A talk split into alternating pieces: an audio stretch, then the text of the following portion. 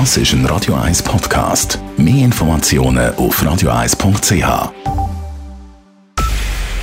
Es ist 9 Uhr. Radio 1, der Tag in 3 Minuten. Mit dem Alles Karl. Die NATO kündigt eine Verstärkung der Truppen in Osteuropa an. Darüber werden die 30 NATO-Mitgliedstaaten morgen an ihrem Sondertreffen beraten. Vier weitere Kampfverbände sollen in Bulgarien, Ungarn, Rumänien und der Slowakei stationiert werden, sagte NATO-Generalsekretär Jens Stoltenberg heute in Brüssel. The deployment of four new NATO battle groups. This means that we will have eight multinational NATO battle groups all along the eastern flank. Entlang der ganzen Ostflanke der NATO, vom Baltikum bis zum Schwarzen Meer, sollen acht multinationale Kampfverbände stehen. Das ist eine Verdoppelung der bisherigen Einheiten. Die russischen Truppen haben heute ihre Angriffe auf ukrainische Ziele fortgesetzt. Als dramatisch wird weiterhin die Lage in der umkämpften Hafenstadt Mariupol bezeichnet.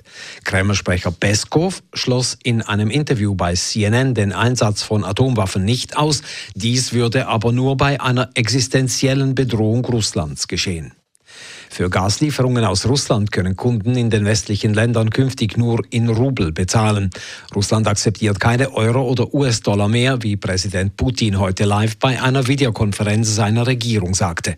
Die Gaslieferungen würden aber weiter in vollem Umfang gewährleistet, versicherte der Kreml-Chef.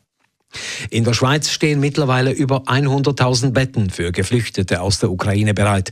Die Betten verteilen sich auf fast 28.000 Privathaushalte und über 500 Hotels.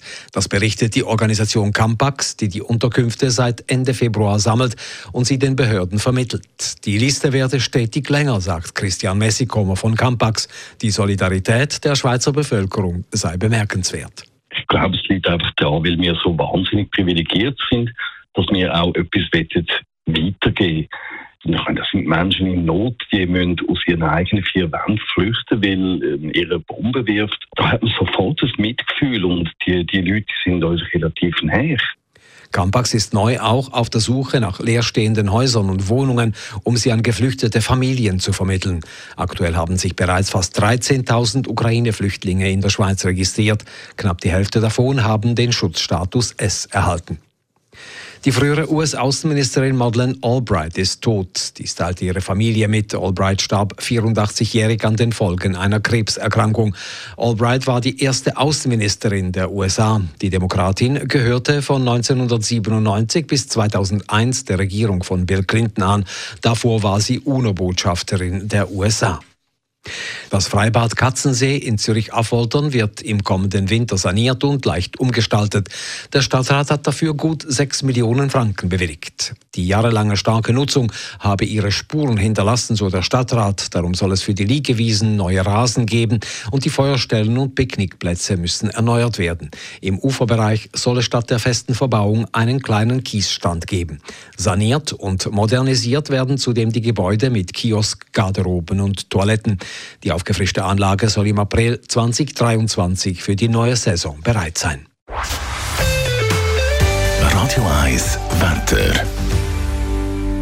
Es gibt eine sterneklare, aber eine kalte Nacht. Morgen am Donnerstag dann wieder strahlend schön. Temperaturen am frühen Morgen minus 2 bis plus 3 Grad, am Nachmittag frühlingshafte 17 bis 18 Grad.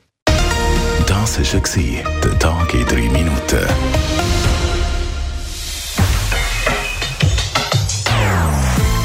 Non-Stop-Musik auf Radio 1.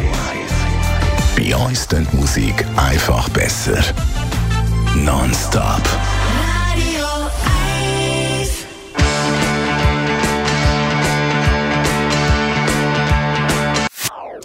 Das ist ein Radio 1 Podcast. Mehr Informationen auf radio1.ch.